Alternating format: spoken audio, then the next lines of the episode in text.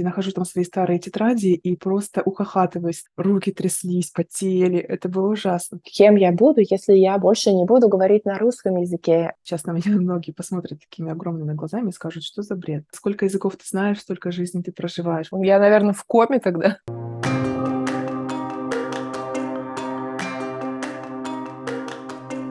И что дальше?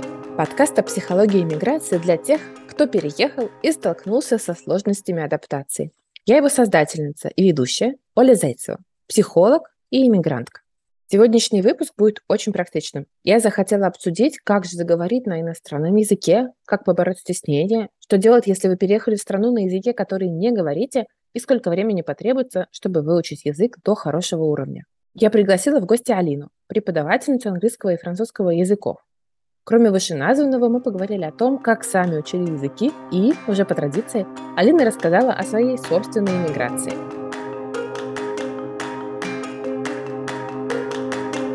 Спасибо, во-первых, за приглашение, Оля. Очень рада сегодня быть твоей гостьей. А, меня зовут Алина. Я лингвист, переводчик, преподаватель и эмигрантка. А, я переехала во Францию в 2016 году, и переехала я сюда по любви, то есть повод был замечательный. Я влюбилась в француза, мы с ним поженились, и с тех пор я здесь так и живу. Здорово, особенно причина переезда. А если ты помнишь, расскажи немножко, как проходила твоя адаптация поскольку это такая основная тема моего подкаста, поэтому я всех спрашиваю, как ты адаптировалась, помнишь ли ты свое первое время здесь, были ли какие-то сложности, и Самое главное, были ли у тебя какие-то страхи, связанные с эмиграцией, и насколько они в итоге оправдались или нет?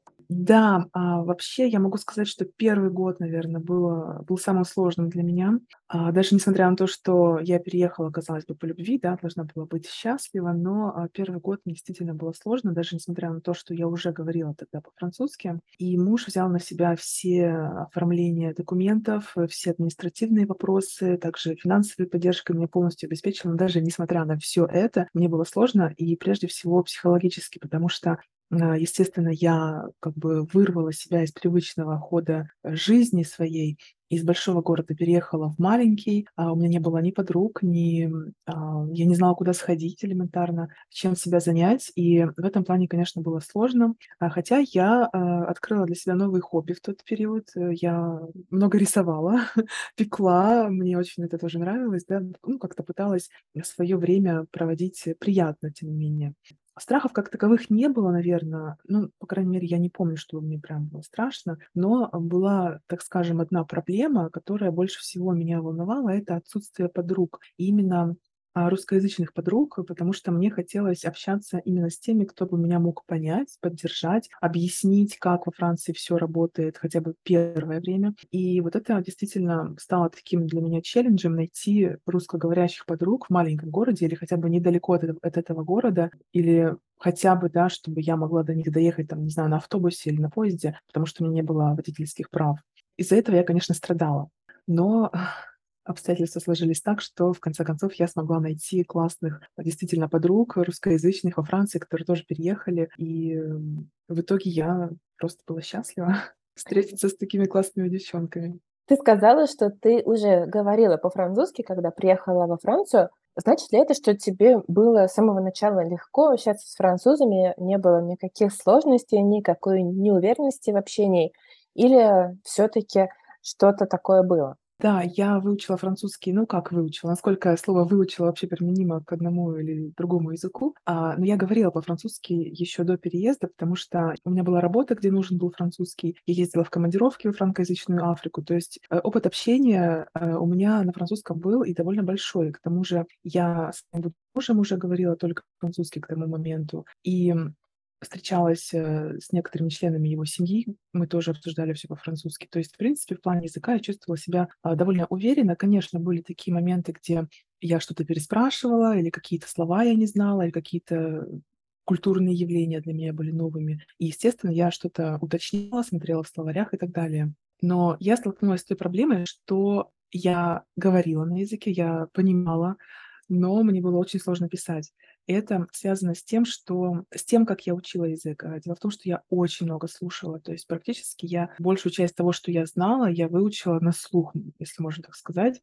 И В один прекрасный момент я поняла, что я знаю, как это говорится, я это понимаю, но я не могу это написать. И я очень долго и прямо вот целенаправленно работала над э, спеллингом над своим, то есть э, над орфографией, которая в французском не самая простая. Мне в этом очень помогли диктанты, я писала скрипты видео, которых смотрела, бесконечные делала от руки упражнения, в словарях зависала. И здесь очень важный навык, который применим, естественно, ко всем языкам, это так называемый noticing, то есть способность замечать, подмечать и запоминать это. И это очень важно, когда вы изучаете любой иностранный язык. Это вот именно успеть заметить в чьей-то речи то или иное слово, конструкцию или явление, или же, ну, буквально там на вывесках что-то раз заметили, ага, отложили у себя в голове, да, где-то в уголке, и оно потом в нужный момент э, всплывет. Я тебя абсолютно понимаю по поводу французского языка. Действительно, это очень сложный язык в плане написания, в плане письма. У меня mm-hmm. были ну, точно такие же ощущения. Мне кажется, даже это дело не в том, что ты, возможно, учила его на слух, но вот просто в нем самом, потому что ну, настолько отличается разговорный язык от письменного, ну, то есть настолько там появляются какие-то буквы, которых ты не слышишь, что mm-hmm. это совершенно не очевидно. Совершенно не очевидно. Я даже иногда возвращаюсь в Россию, когда а, погостить, нахожу там свои старые тетради и просто ухахатываюсь с того, как я писала некоторые слова, пытаясь записать за учителем там что-то, или при просмотре фильма пытаясь записать на слух какое-то слово. То есть я писала просто как слышу, но а теперь я уже понимаю, что это далеко не так пишется, и открывая такие тетради, пересматривая свои записи, я радуюсь, во-первых, своему прогрессу, а во-вторых, э, естественно, улыбаюсь. Кстати, классная идея пересматривать свои старые тетради, чтобы заметить, насколько улучшился язык. Да, естественно, есть еще такая а, практика, как можно записать а, себя на аудио, как ты отвечаешь на аудио а, в спокойном режиме, без монтажа, как ты отвечаешь на какие-то вопросы перед началом обучения это сделать, и после окончания своего обучения заново ответить на эти вопросы и сравнить две записи и увидеть, насколько ты улучшил свой язык. Кстати, а на скольких языках ты говоришь? А, ну, русский язык мой родной, а затем у меня английский, а, потом французский. В университете я учила пять лет испанский, на нем очень хорошо говорила, даже работала переводчиком с испанским языком, преподавала какое-то время испанский, но а, учитывая, что сейчас уже последние годы у меня совершенно нет практики, я, а, к сожалению, многое очень забыла и уже даже не преподаю. И в разное время я также учила немного итальянский, немного японский, но на этих языках я не говорю, хотя, э, говоря об итальянском, да, учитывая, что у меня хорошая база испанского была, сейчас французский, в итальянском я очень много понимаю. Можно сказать, что ты полиглот. Меня это просто настолько восхищает, когда люди говорят на, на многих иностранных языках. Спасибо. Особенно а на ты... японском. Я не могу сказать, что я говорю на японском, я просто его изучала в какой-то период своей жизни, чтобы элементарно понять свое отношение к этому языку, сложится у меня с ним или не сложится, и такой спойлер, не сложилось. Я буквально сразу же поняла, что иероглифы, вот это вот все, это не мое. Я говорю сейчас на трех языках, но тоже русский мой родной, английский это был мой первый иностранный язык, а потом я стала учить э, французский, когда собралась уже переезжать во Францию. Сейчас mm-hmm. они у меня остались, но у меня тоже были другие языки, которые я учила, но которые, к сожалению, наверное, не знаю, вытеснил французский, может быть. Когда я жила в Эстонии, я учила эстонский. Mm-hmm. А в какой-то момент он стал э, у меня достаточно хорошим. А, ну, то есть я уже могла говорить на какие-то темы. То есть в какой-то момент я ходила на курсы на уровень B2 даже. Ну, я не могу сказать, что у меня был B2 все-таки, но у меня был, наверное, такой хороший B1, то есть я, в принципе, уже могла, то есть не просто там спросить дорогу, рассказать о себе, но уже это было начало каких-то дискуссий. Вот. Но как только я уехала из Эстонии, он постепенно забылся. Сейчас у меня остался такой, осталось базовое знание, которое, наверное, лучше всего укоренилось. Но эстонский на такой язык, э, его спонтанно очень сложно практиковать, в отличие от английского, например, на котором у меня сейчас не так много шансов говорить, но все равно есть куча фильмов, которые смотришь на английском. Читать можно на английском гораздо легче найти книги на английском, чем на эстонском. Вот, mm-hmm. поэтому эстонский, к сожалению, не дошел со мной до этого дня. И в какой-то момент я учила польский. Польский, ну, поскольку это славянский язык, тоже было довольно легко, то есть довольно быстро появился какой-то такой уже неплохой уровень, но сейчас я его тоже забыла, потому что я его учила один год, и, в принципе, потом также без практики он довольно быстро пропал, к сожалению, но я периодически думаю о том, чтобы попробовать снова его учить просто для себя, потому что мне очень нравится его звучание. Но это пока так, пока только планы, до, которого, до которых руки еще не дошли. Так интересно, ты тоже учила столько языков, здорово. Ну, мне всегда нравилось учить языки, и у меня ну, не знаю, были ли какие-то способности или нет, но это было такое даже хобби в какой-то момент, потому что когда я учила английский, то есть, ну, как я сказала, я учила его в школе, но в школе у меня был уровень э, не то чтобы э, ну, какой-то выдающийся, но я потом пошла его учить на курсы, и я учила его просто для себя, и мне реально очень нравилось.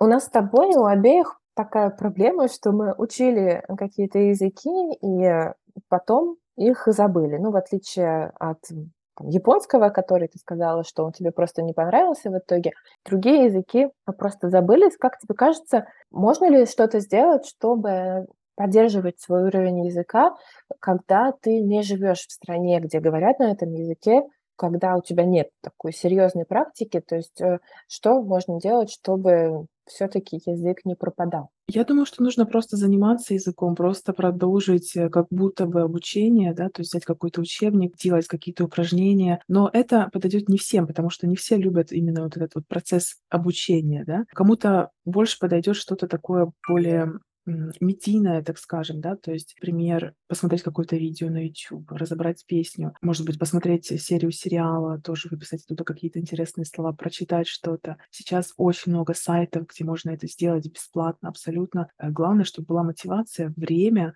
и хотелось этим заниматься. Поддерживать любой, абсолютно любой язык можно вдали от этой страны и никогда не общаясь с носителями. Я сейчас говорю именно о живом общении, да, то есть не обязательно прямо говорить каждый день с носителями, чтобы поддерживать язык. Я дам послушать этот кусочек мужу, потому что он говорит, что он не учит русский язык, ну, точнее, он его учит, но не может выучить, потому что мы не живем в России. Хорошо. Хитренький, хитренький, да, нашел себе а, оправдание. Если мы говорим про изучение языка с самого начала, не поддержание уровня, да, а изучение с нуля, то, как тебе кажется, сколько времени нужно, чтобы выучить язык до базового такого разговорного уровня. Не свободного mm-hmm. владения, но такого ну, более-менее нормального уровня, чтобы как-то себя чувствовать более-менее уверенно. А я думаю, что это где-то примерно уровень, а, может быть, между А2 и Б1, но на самом деле все зависит от а, индивидуальных способностей. То есть даже не сколько вот Многие сейчас говорят о предрасположенности к языкам, но я немножко не соглашусь. Я все-таки больше за то, что э, все зависит от того, как работает ваш мозг, то есть насколько у вас развита память, да, насколько у вас хватает усидчивости, как вы умеете концентрироваться, умеете ли вы концентрироваться на длительный период времени, есть ли у вас самодисциплина, да, чтобы организовать свои индивидуальные занятия. И вообще я уверена, что без самостоятельной работы невозможно выучить, запомнить, хорошо научиться говорить на никаком иностранном языке, потому что, на мой взгляд, несомненно, работа учителя очень важна, но 80% успеха зависит именно от самостоятельной работы вне уроков. И если говорим мы о времени, да, то я даже не знаю, за сколько можно э, добиться такого более-менее комфортного уровня, потому что все настолько индивидуально. У меня есть знакомая, которая, например, э, буквально за полтора года дошла от нуля до B2 Э, но у нее была очень сильная мотивация, да, она очень много занималась самостоятельно. А есть люди, которые годами учат язык, и они там уже после, не знаю, нескольких лет все еще путаются в самой базе, в самом основном, и, конечно же, не могут говорить. Поэтому много зависит от вашего мозга, от вашей мотивации и от вашей самодисциплины. Здорово, что ты упомянула, что не обязательно иметь какой-то талант к языкам, какую-то предрасположенность, то есть, возможно, ее даже не существует, потому что это может даже быть для некоторых людей такой психологической загвоздкой в изучении языков, когда в какой-то момент, ну, часто в школе изучение языка шло как-то не очень, так, то есть такое первое столкновение с иностранным языком было не очень успешным, И потом закрепляется такая мысль, что как будто бы есть люди, которым это дано, а вот, ну, так бывает, что ты, получается, человек, которому это не дано, и mm-hmm. это блокирует потом. То есть здорово, что на самом деле это не так. Нет, я тоже не могу согласиться а, с тем, что как бы дано или не дано. А, нет такого понятия. Для меня есть понятие мотивации и самодисциплины, опять же, да, и когнитивных функций мозга. Ну и если говорить про такую психологическую, может быть, часть, если вы говорите на хотя бы одном языке, то есть на вашем родном языке, значит, ваш мозг, в принципе, способен говорить на языке. Потом, конечно, это разные процессы изучения, когда ты учишь его ребенком, да, это другое, чем когда ты учишь его взрослым, но все необходимые структуры в мозге для того, чтобы говорить на языке, они есть. Да, я тоже с этим соглашусь. И кроме того, есть тоже такой вопрос, как э, кому легче дается изучение языка. И я бы как раз здесь сказала, что если вы говорите хотя бы на одном э, иностранном языке уже, да, то есть, например, если вы пришли учить французский, но вы уже говорите по-английски, то вам будет гораздо-гораздо легче. И это это работает, ну, я думаю, что в 99% случаев, во всяком случае, на моем опыте. И, кстати, вот э, ты тоже учила несколько иностранных языков. Как ты думаешь, можешь ли подтвердить эту мою теорию? Я думаю, что скорее да, чем нет. И особенно если языки похожи, то есть когда я учила французский, ну, английский это другая языковая группа, но все равно очень много было, например, похожих слов. То есть мне хотя бы в этом уже было чуть легче, И мы с тобой начали уже как раз тему сложностей, которые бывают в изучении языка. Если бы ты могла систематизировать, может быть, какие сложности встречаются у твоих учеников? Если мы говорим о моих учениках, э, то я бы выделила на первом месте, наверное, понимание на слух. Часто люди не могут понять даже то, что я говорю в медленном темпе во время урока, не говоря уже о каких-то записях, которые сделаны носителями языка. И здесь у меня есть несколько советов, как же, наконец, начать понимать на слух. Но я думаю, что они вам не очень понравятся, потому что а, нужно работать, да, нужно слушать не только фоном, когда вы просто, например, там моете полы, да, не знаю, готовите кушать, и фоном у вас играет какое-то радио на английском, на французском, на другом каком-то языке, который вы учите. Нужно делать и это тоже, как бы, да, но и в то же время слушать осознанно, хотя бы периодически. Что значит слушать осознанно? Когда вы берете какое-то видео, например, да, и вы сознательно туда направляете свое внимание, то есть пытаетесь расслышать знакомые вам слова. Если ничего не понятно, включите субтитры, да, но субтитры должны быть на языке э, видео. И также есть такое упражнение, как э, слушать какой-то подкаст или слушать видео, но в это же время читать скрипт. И в свое время, когда я еще учила язык, я очень часто это делала. То есть я включала себе любимый свой подкаст, открывала скрипт к этому подкасту и просто часы напролет могла вот так вот следить глазами за тем, что говорит автор. И это очень сильно развивает понимание на слух. А если вы хотите еще больше прокачать ваше понимание, то пытайтесь повторить вслух за этим а, автором видео. Копируйте его интонацию, произношение. Тут же, да, поскольку язык — это система, мы не можем работать только над ним каким-то аспектом языка и игнорировать делать другой. Здесь же включается работа над произношением, потому что чем лучше у вас ваше произношение, тем легче вам понять носителя языка. Это работает именно таким образом. Поэтому работа над произношением тоже важна. И важно также проговаривать все вслух. Когда вы что-то пишете, а, проговаривать это вслух. Упражнение от руки, например, написали, раз-раз проговорили. И, естественно, нужно работать над увеличением словарного запаса, потому что чаще всего, даже когда вы уже понимаете знакомую какую-то информацию, то новые слова могут вводить в полный ступор, и человек уже, мозг просто блокирует дальнейшую, э, дальнейшую речь автора видео там, или подкаста и уже не различает даже то, что вам уже знакомо. А, еще одна проблема тоже очень часто это, конечно же, забывание. А, например, а, особенно в начале, когда много всего на человека сваливается, так скажем, да, сразу какие-то и артикли, и там какие-то невменяемые просто окончания правила чтения, если мы говорим про французский язык. И, естественно, ну, кажется, что это ну, невозможно все запомнить, как это все уместить э, в голову, ну, непонятно. И а, здесь я посоветую обязательно все повторять. А, есть такое в английском такое понятие, как э, revision and recycling, то есть повторение и рециркуляция. То есть информация, она должна рециркулировать. Чем чаще, тем лучше. Поэтому постоянно нужно что-то читать, смотреть э, какие-то фильмы, сериалы, даже если пока ничего не понятно. Но наш мозг работает таким удивительным образом, что чем больше вы его загрузите информацией на языке, тем легче вам будет учиться, обучаться, тем меньше будете забывать.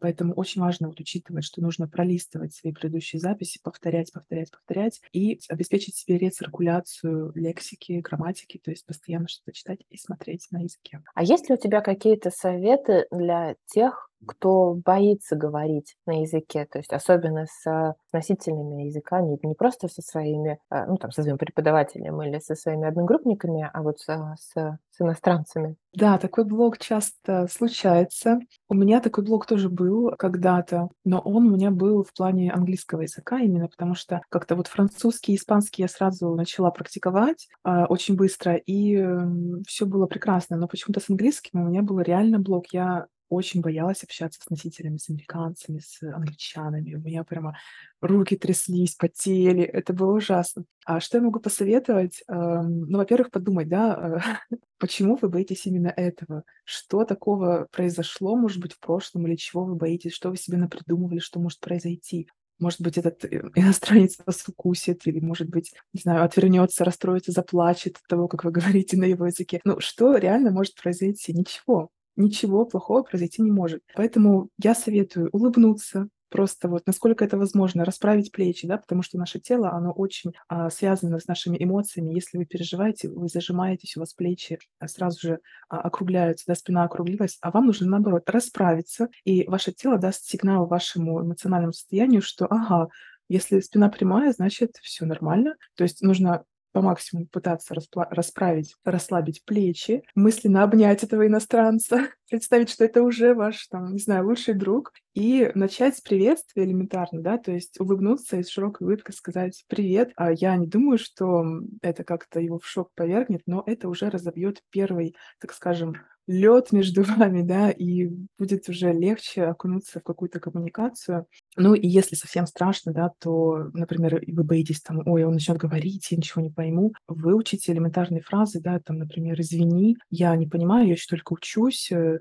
да, что-нибудь такое, чтобы себя в нужный момент как-то успокоить вот этой фразой, что да, я немножко говорю на твоем языке, но, пожалуйста, помедленнее. У тебя были такие страхи, связанные с разговором с иностранцами?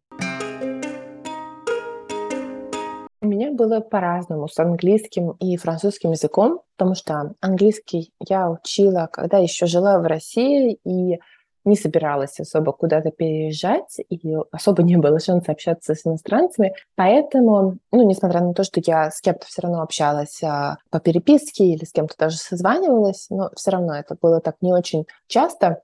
Поэтому, когда я наконец-то оказалась за границей и наконец-то стала общаться уже часто, много с иностранцами, у меня был довольно хороший уровень языка, то есть у меня был такой стабильный, хороший B2, то есть я, в принципе, понимала, что у меня уже нормальное знание языка, и мне это как-то помогало себя чувствовать достаточно уверенно в этом общении. А с французским у меня было совсем наоборот. Я начала его учить буквально там за небольшое время до переезда во Францию. И когда я приехала в Францию, у меня был очень такой слабенький французский, а вокруг были французы, и мне было очень неловко с ними говорить. У меня был страх ошибиться, был страх начать э, фразу и не знать, как ее закончить.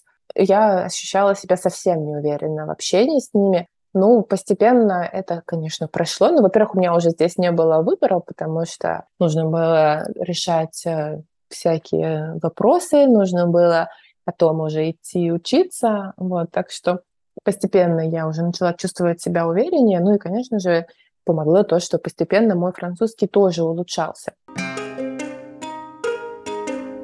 Я хочу со своей стороны добавить немного про такие более психологические сложности в изучении языка. Во-первых, это такой страх делать ошибку. Часто это встречается, страх э, заговорить и сказать что-то неправильно. Ну, как раз ты про это немного сказала. Наверное, это идет еще со школы, когда ошибки подчеркивались красным, и большое внимание уделялось ошибкам, и хорошую оценку можно было получить только когда работа была сделана без ошибок, ну, то есть оценку отлично можно было получить только за идеальную работу, а там четверка это было уже не так и хорошо. Ну, к ошибкам привлекалось такое большое внимание, и, возможно, для вот это так и осталось. И как ты уже сказала, в этом плане помогает подумать, а что, собственно, может плохого произойти, э, когда вы сделаете ошибку. То есть э, Ну, человек расстроится, ну, наверное, нет. А человек, э, может быть, как-то засмеется, или начнет как-то вас оскорблять, на самом деле это все-таки маловероятно. Наверное, это возможно, да, никогда нельзя исключать, что там встретитесь действительно с неприятным и грубым и невоспитанным человеком, но, скорее всего, это будут тогда все-таки проблемы этого человека. И вообще я бы посоветовала себе напоминать, что вот вы говорите на иностранном языке для себя. Возможно, это даже ваш не первый иностранный язык. Вы делаете усилия для того, чтобы его выучить. А вы таким образом проявляете уважение и любовь к новой для себя стране, к новой для себя культуре. На самом деле это очень здорово. И те люди, которые были на вашем месте, которые тоже учили иностранные языки, они на самом деле никогда не будут над вами смеяться. То есть если человек реагирует как-то совсем некрасиво, когда вы делаете ошибки, то, скорее всего, этот человек не говорит на иностранных языках, все-таки проблема тут, э, опять же, в нем, а не в вас. Еще одна психологическая сложность, которую я могу выделить, это страх общения. И здесь, мне кажется, это связано не с самим иностранным языком, а в целом с уверенностью в себе. То есть если человеку страшно общаться с иностранцами, часто он чувствует себя неуверенно в общении вообще в принципе с людьми, даже со своими соотечественниками. То есть есть какое-то опасение именно, что можешь что-то не так сказать, можешь, э, ну, опять же, совершить какую-то ошибку, что, может быть, вообще ты как-то говоришь неинтересные вещи или как-то говоришь их не, неинтересно. Это, скорее всего, связано с самооценкой, в целом с мнением о себе. И тут нужно работать тоже не только с языком, а скорее вот со всем этим. И последняя сложность, а, про которую я подумала, это неприязнь к языку. То есть когда заговорить мешает именно не любовь к языку, не желание на нем говорить. Если вы живете у себя на родине, то обычно это не проблема, но если вдруг вы переехали в новую страну, и вы понимаете, что язык этой страны вам не нравится, а вам приходится его учить, и вам надо на нем говорить, то это вот как раз-таки может стать проблемой. Но в этом случае я думаю, что проблема не в самом языке. То есть язык — это инструмент.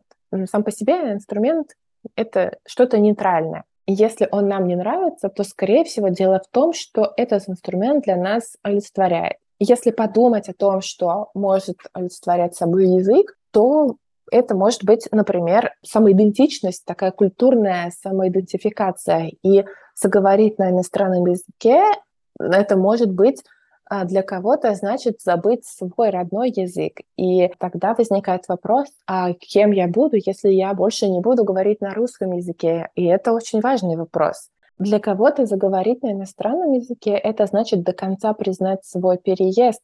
И делать этого не хочется, потому что, возможно, не до конца прошел этап горевания по поводу всего, что осталось. То есть признать свой переезд — это как будто бы признать все, что было потеряно, а на самом деле это еще не до конца отгоревалось. На самом деле не хочется оставлять это позади.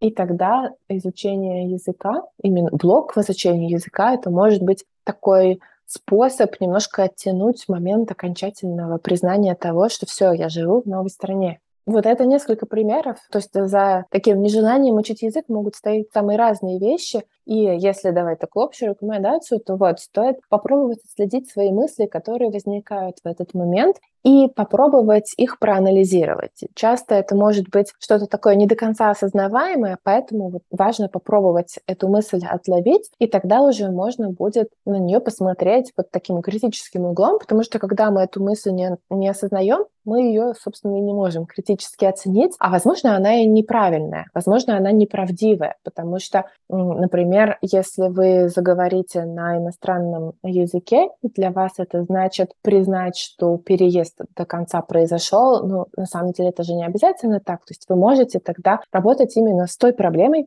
которая на самом деле существует. То есть вы можете тогда, если продолжать этот пример, то вы можете отгоревать свой переезд, или вы можете найти способ, как вам сохранять вашу культуру, несмотря на то, что вы живете в другой стране. Какие элементы вашей старой культуры вам нравятся, и вы не хотите их терять. То есть это совсем другие вопросы, и на них уже можно найти решение.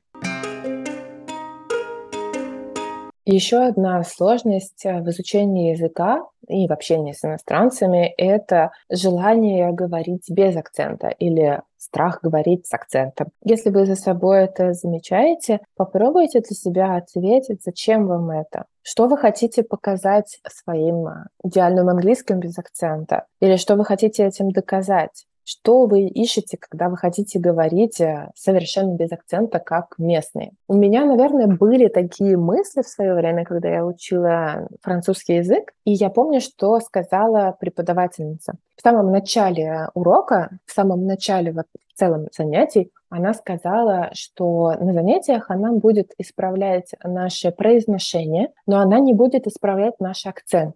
И это абсолютно разные вещи. Произношение, да, это умение правильно сказать, а, произнести некоторые звуки, это то, что помогает сделать речь понятной для носителей языка. Но акцент — это такая совершенно другая особенность, и акцент не нужно обязательно убирать. То есть кому-то это важно, например, актерам, которые хотят э, играть роли которые предполагают э, совершенно другое произношение, другой акцент. Но в обычной жизни людям не обязательно говорить так, как говорят местные. Им нужно, чтобы их понимали, им нужно, чтобы их речь была в целом правильной и э, достаточно понятной, опять же, но показывать свой акцент – это не проблема. И акцент э, обычно не мешает пониманию. Если продолжить это, у меня есть еще один пример, ну, еще одна история, которую я хочу рассказать. Я когда-то смотрела на YouTube э, видео э, на канале, который назывался What the Fuck France, и их э,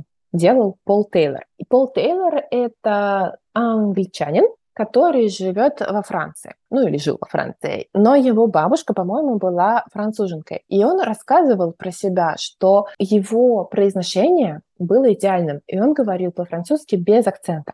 Но все-таки это был не его родной язык, и он не так уж хорошо его знал. И поэтому он сталкивался с такой ситуацией, когда он говорит как бы на идеальном французском, но с кучей ошибок. И люди думали, что он просто очень плохо учился в школе. Поэтому говорить на иностранном языке с акцентом — это еще и получать автоматически некоторую скидку, и то есть изначально показывать людям, что для вас это иностранный язык. И то, что вы говорите с ошибками, это процесс обучения, вы находитесь в процессе, вы еще не на финальной стадии, и даже если вы говорите идеально, и при этом с акцентом, то это опять же показывает, какой огромный путь вы проделали, а вовсе не только то, что вы родились в другой стране.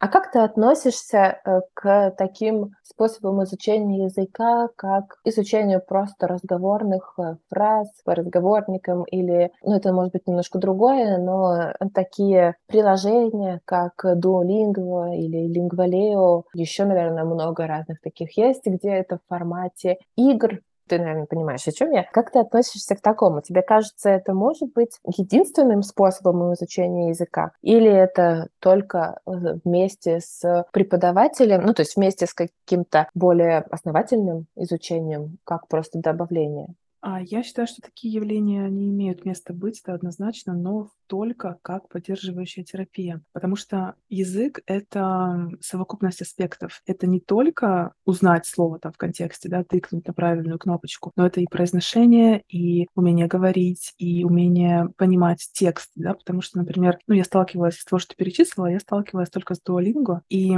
насколько я понимаю, там короткие фразы буквально, да, там нужно ставить какое-то слово, что-то, может быть, проспелить, да, то есть написать это слово. Этого, к сожалению, недостаточно. Так можно заниматься несколько лет, и прогресс будет очень, очень-очень медленным. Ну, конечно, если это может быть как хобби, времяпровождение приятное, то почему нет? Но если вы хотите реально говорить, то, скорее всего, вам потребуется что-то большее, чем просто приложение в телефоне. И еще касательно разговорника и фраз из разговорника, я вообще за тот подход, что язык — это система, мы не говорим отдельными словами, а мы говорим именно фразами, предложениями, а, словосочетаниями. То есть вы, когда заходите в комнату, вы не говорите «о, стол», «стул», окно, да, там, не знаю, какие-то еще предметы, вы не перечисляете их через запятую, вы строите полные фразы, да, например, вот я зашла в комнату, там был стол, он был коричневый, а рядом стоял стул, он был зеленый, ну, к примеру. Поэтому мне очень близок лексический подход. Это такое современное направление в изучении языка, а, когда изучение строится именно на словосочетаниях,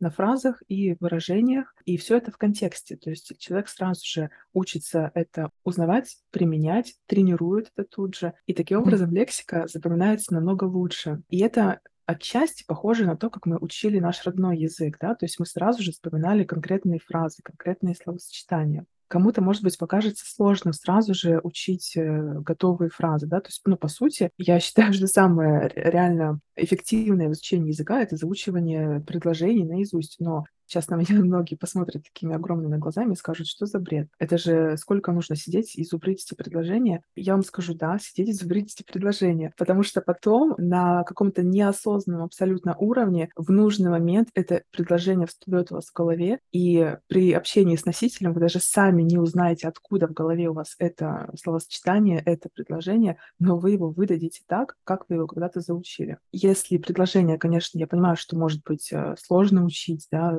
особенно если никогда этого не делали. Кстати, на Иньязе нас заставляли учить целые тексты наизусть. Это была, конечно, та еще каторга. Но зато а, мы научились. Вот, это такое небольшое отступление. Можно начать буквально со словосочетаний, то есть не учить просто там a table — это стол, an armchair — это кресло, а учить в словосочетаниях конкретных, да, а, например, я не знаю, там добавить хотя бы одно-два слова, да, в комнате был зеленый стол, и это уже намного быстрее разовьет вашу способность говорить.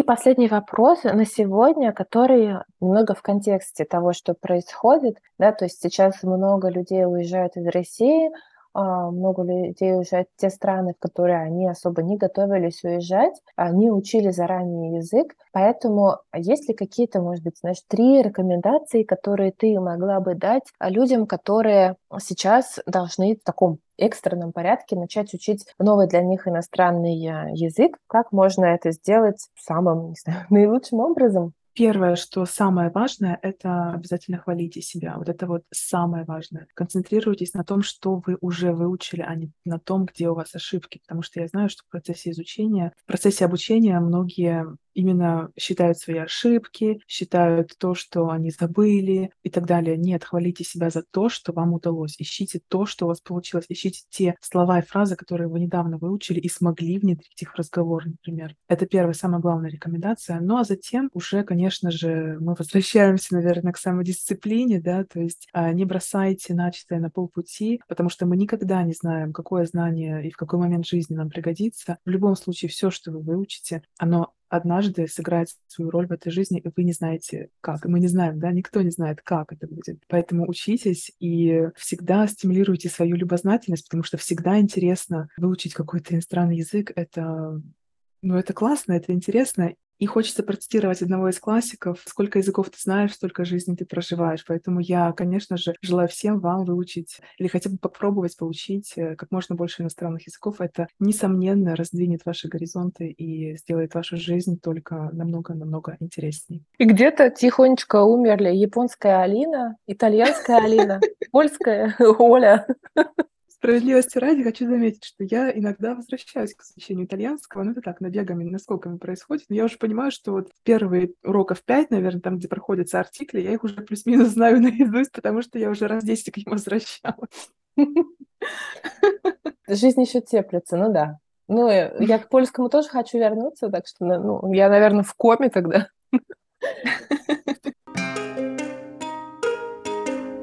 Спасибо большое за беседу, большое спасибо за твои советы. Мне кажется, это было очень полезно, и у меня возникло желание пойти таки учить польский наконец-то. Ну, не наконец-то, а снова. Расскажи теперь, где тебя можно найти, какие у тебя есть проекты, вот, как можно к тебе записаться на занятия. Спасибо большое, Оля. А, я рада, на самом деле, что у тебя возникло такое желание, потому что я всегда искренне абсолютно радуюсь, когда люди хотят изучать иностранные языки. А, меня можно найти в Инстаграм, у меня там э, есть аккаунт, который называется Алина, нижнее подчеркивание, languages. Э, в Инстаграм у меня английский и французский. Я делаю иногда обзоры учебников, книг, делюсь полезной лексикой и рассказываю немного о жизни во Франции. Также у меня есть телеграм-канал, в котором я пока что не очень активна, но собираюсь его в ближайшее время реанимировать. И, наконец, YouTube-канал, где в начале декабря у меня будет проходить бесплатный мини-курс французского языка для тех, кто переехал, для тех, кого этот переезд застал врасплох. И этот курс, мини-курс, так и называется «Срочный французский» для тех, кому нужно срочно.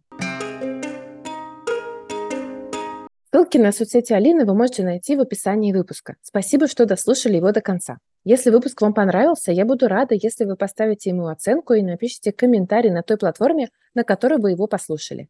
Так его смогут найти больше людей. Ну и, конечно же, мне просто будет приятно почитать ваши комментарии.